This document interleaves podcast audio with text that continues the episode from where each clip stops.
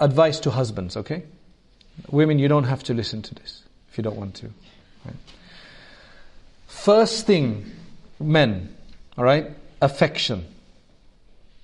Affection. Women need their affection. If you're a hard hearted guy who can't show love and affection, you're not in a good marriage. Women love affection. One of the primary needs of your wife is in marriage is affection. You know, you may know yourself that you love her. You may claim in your mind, I love my wife to bits. You may tell everybody else, but you don't tell her that. Alright? You may be loving her in your heart. You may be going out and working so that you can support her and your children. But does this show enough support? Sorry, does this show enough that you love her? Answer is no. Right? The answer is no. Your wife needs to be shown that you love her. Whether that is by telling her so, doing kind things for her, and showing gestures of affection.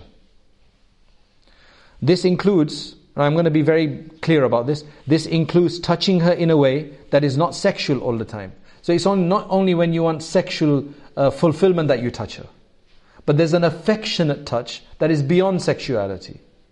Right? Um, for example, this could be a hug, holding a hand, stroking the hair, or taking time to just sit by side by side. Might sound a bit weird if you've never done it before, right? But this is th- these are things which are very important. What you have to remember is that human touch appears to be an innate need of, of humans. Humans love touch. Studies show that touch contains several health benefits from our psychological and physio- for our psychological and physiological well-being. For instance, studies show that holding hands with the, spe- with the spouse helps to dissipate stress. How does holding hand with your spouse help to dissipate stress? These are studies I'm talking about. This is not just emotional ideas I'm talking about. Because when you hug somebody and touch somebody, it induces a hormone which is called the bonding hormone, oxytocin. Right now, they've actually figured it out to this level that oxytocin is dissipated. Sorry, it is uh, is induced to uh, to it's a bonding hormone which helps to lower the heart rate and the blood pressure, and it reduces stress and it reduces the bad hormone level of cortisol. Cortisol is a bad hormone which is when you're demoralized, when you don't appreciate something, slowly, slowly you get a leak of cortisol. And that makes you really feel bad. So what you want instead is you want the good hormone, oxytocin. So it removes the cortisol levels and it increases a sense of security and trust. This is exactly what the article says about this. The studies show this.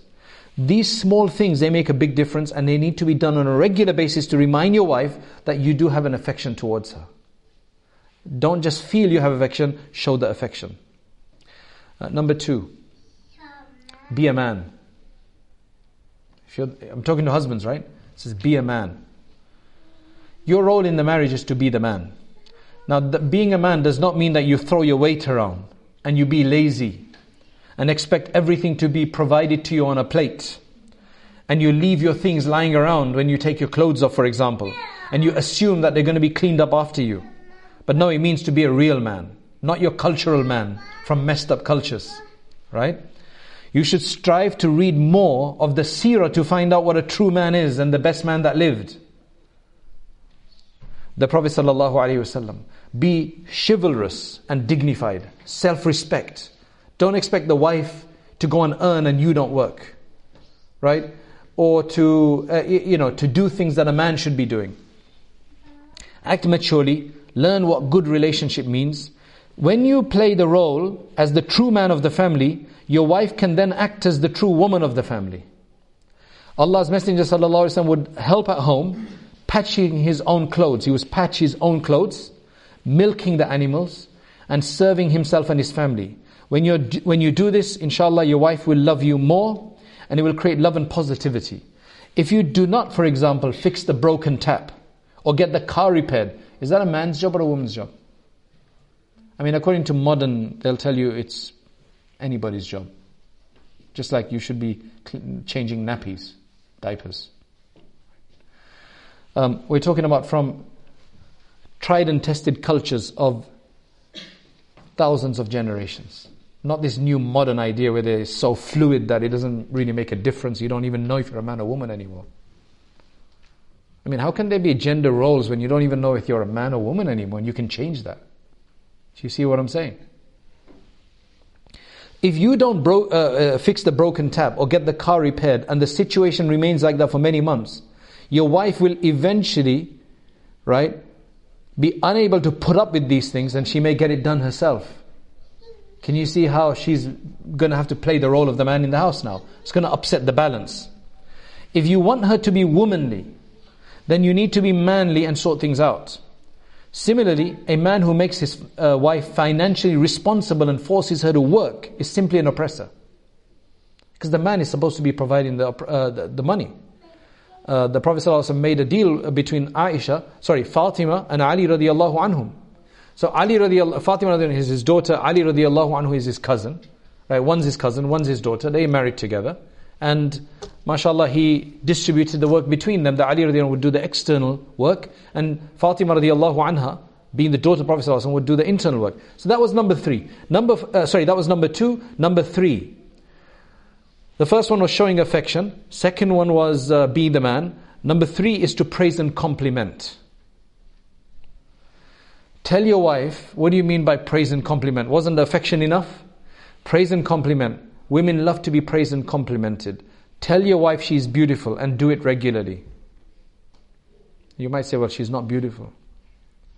Tell her she's beautiful, see her beauty, and do it regularly, especially for Muslim women who don't flaunt themselves out in, uh, in public or on Facebook and have all of these likes and, oh, you look so wonderful and gorgeous and all the rest of it, right? Who's going to show her, who's going to appreciate her if the husband doesn't appreciate her? The husband has to appreciate. You are sometimes the sole source of her physical admiration. Especially in our time when the fashion and beauty industries, they promote unrealistic expectations of women. Your wife will also not be immune to the insecurities about her appearance. Because everybody wants to look beautiful today. They have to make themselves look, even if they're not. Right? There's a lot of insecurity about this, and 25% of teenage girls are depressed. Today, 25% of all teenage girls are depressed because of these expectations.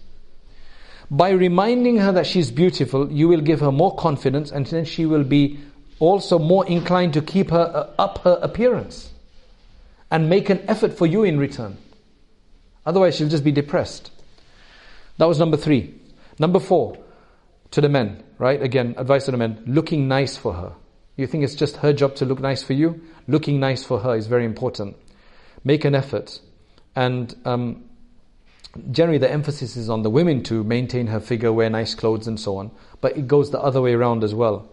I've, I've talked to several people about this, and he's saying that if you're not going to exercise and you're not going to try to keep up your shape, and you're going to be smelly and hairy and so on, that's going to put her off.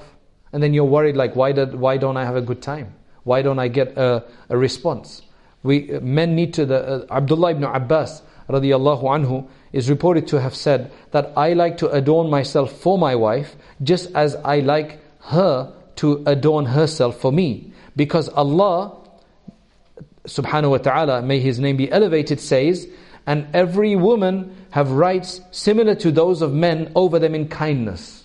So if it's a your right for her to dress up for you and look nice, then it's her right for you to dress up for her as well, he said.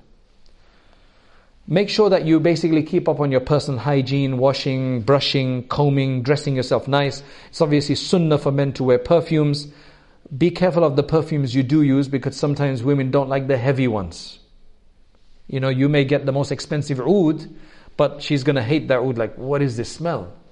Right? You may get a very strong musk that costs 200 pounds, uh, you know, for a, so many grams, and she won't like it. So many men uh, who, unfortunately, there's some who are in a rigorous gym routine before they get married, and then after they get married and they start getting all this food, they become fat and you know unhealthy. They stop going to the gym and everything, right? Your wife is the one you you're supposed to be impressing. The fifth point is, don't expect your wife to be like your mother. Don't expect your wife to be like your mother.